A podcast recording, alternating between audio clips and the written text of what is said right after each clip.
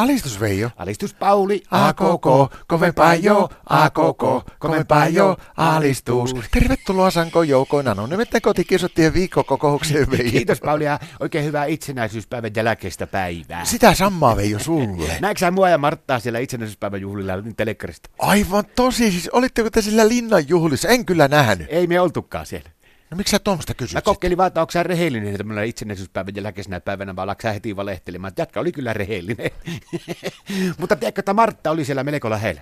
Oliko teidän Martta siellä linnan juhlissa? Joo, kato, se oli se ollut semmoisella mielenosoitusmarssilla, kun Martta on maho, mahoton feminiini. Se on ollut siellä jossakin semmoisella mielenosoitusmarssilla huutelemassa kaikkia, että miesten markka pitää olla naisten euro ja näitä kaikkia, rauha, ystävyys, solidaarisuus ja kaikki tasa-arvo ja na- naiset on parempia. Ja sitten ne on, ne on eikö ne feministimarssit, niin ne, ne on kerännyt kaikki Helsingin nuo pyörätelineitä heitellyt niitä näyteikkunan läpi ja sitten kaikkea tämmöistä. Se lähti sinne, niin se oikein hienosti laittoi pipoonkin, siinä oli kuin silmäri ja suuaukko ja sitten se huuteli jo mennessä, että nyt lähtee kuule pyörätelineet niitä viuhahtaa. No mutta Martta on kato semmoinen, se ajattelee aina, että ei vaan vilustu, niin sen takia varmaan pani sitä vaatetta päähänkin niin paljon. Ei, se mä luulen, että se on vähän naamioitsinta, että ne ei näe ne poliisit, että kuin kaunis se meidän Martta. Mutta miten se on mahdollista, että Martta lähti sinne, sinne melkein juhliin ja se ei sua pakottanut matkaa? Se yritti pakottaa, mutta arva mikä mut pelasti. No. Neuvolakortti.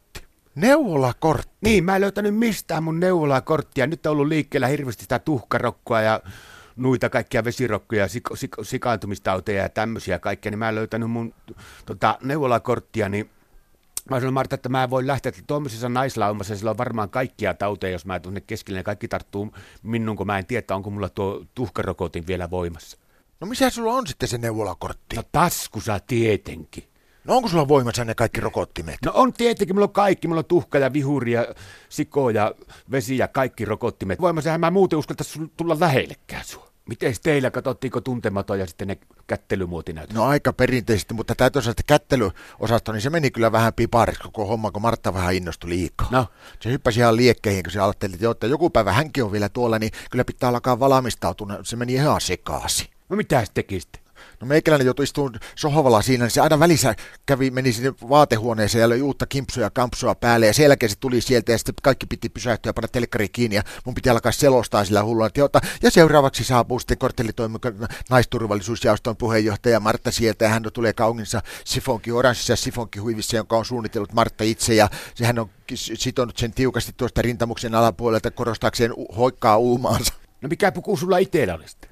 No se oli kaventanut mun suomisinssit sillä lailla lahkeesta sillä aivan hullun piuaksi, että mä en millään saada jalakaan, kun se sanoi, että ei sitä kuule tämmöisiä juhlallisia juttuja pysty katsoa ihan missä kamppeissa tahansa.